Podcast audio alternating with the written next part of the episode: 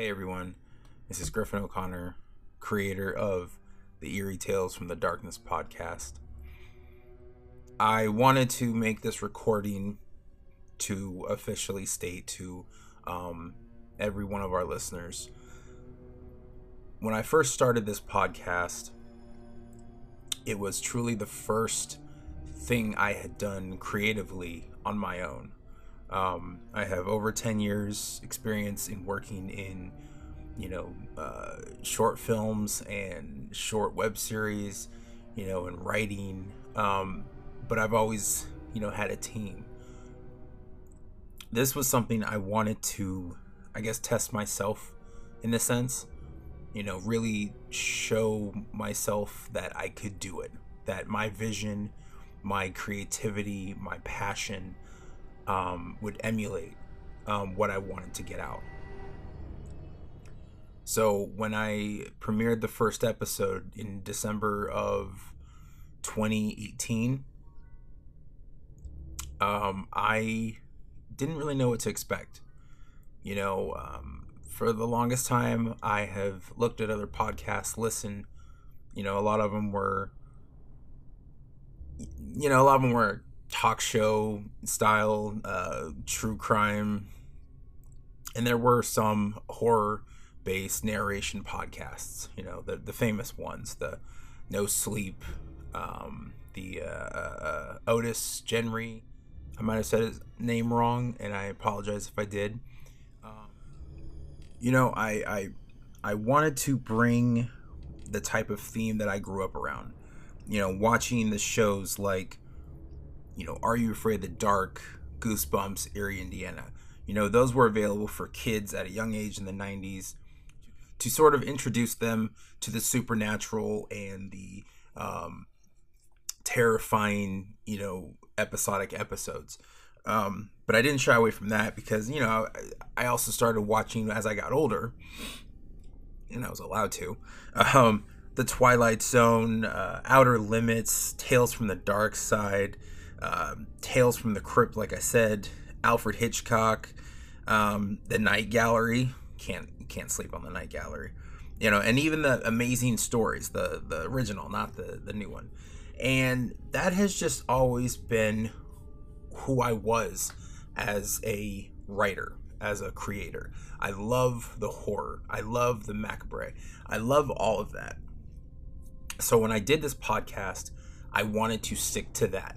I didn't want to try to do a full cast because I know that not only is it time consuming, but uh, it, it, you know it's it's a little more of a budget. You know, I bought uh, a microphone for 15 bucks. I downloaded some editing equipment, or not editing equipment, editing software, um, Adobe, which I highly recommend, Adobe Audition. And I uh, you know, pressed record and took a chance. And surprisingly, within the first week, I couldn't believe how many people had actually listened. And uh, when people start telling me they loved it, I was like, okay, you know, two years later, and I am extremely grateful for every single one of you who have ever clicked, uh, streamed, shared, liked, um, followed, you know, whether it's Facebook, Instagram, Twitter. Um, I am extremely grateful. And that's why it's so difficult to actually announce this. Um, at the very end of 2019, I started the second season. I have a tendency to rise up in the very beginning with a project, give it my all.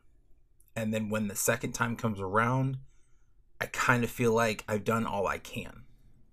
So the second season, I will even say this, seemed a little bit of a lackluster compared to how much time and effort and editing I put into the first season. And I struggled this whole last season with, you know, continuing the show and it didn't come lightly. It's been a long thought process for the last few months.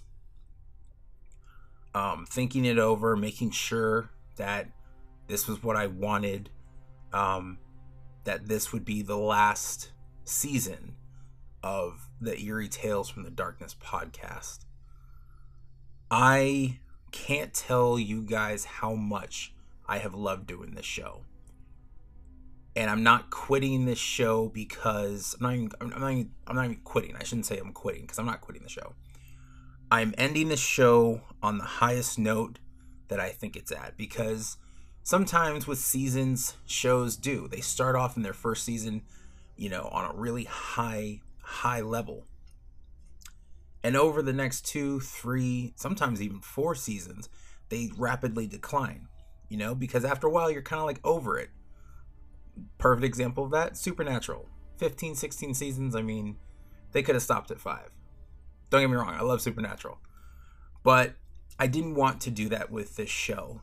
I didn't want to stress season after season, you know, new kind of tales to tell, new kind of uh, characters to bring, you know, monsters to create.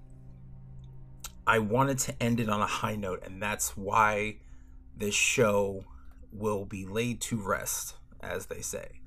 Um, but I want you guys to know that this isn't the end of me. Um, this has allowed me to now focus on a much bigger project that will have a little more uh, creativity, a little more involvement from others, and a bigger production value. Um, so nothing to announce quite yet, as it's very, very, very early uh, pre pre, I guess pre planning. Um, but I hope you guys keep in touch with this uh, network, Tuned In Network, um, because there's a lot coming. There's a lot coming in the future. So I've already talked way too long, probably even repeated myself. Not a shocker.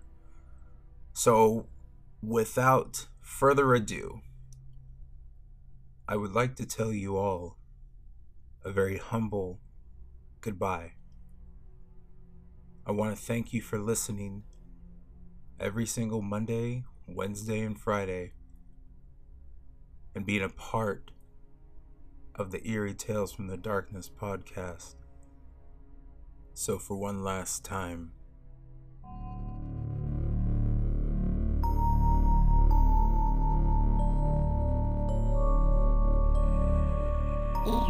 tears for the dark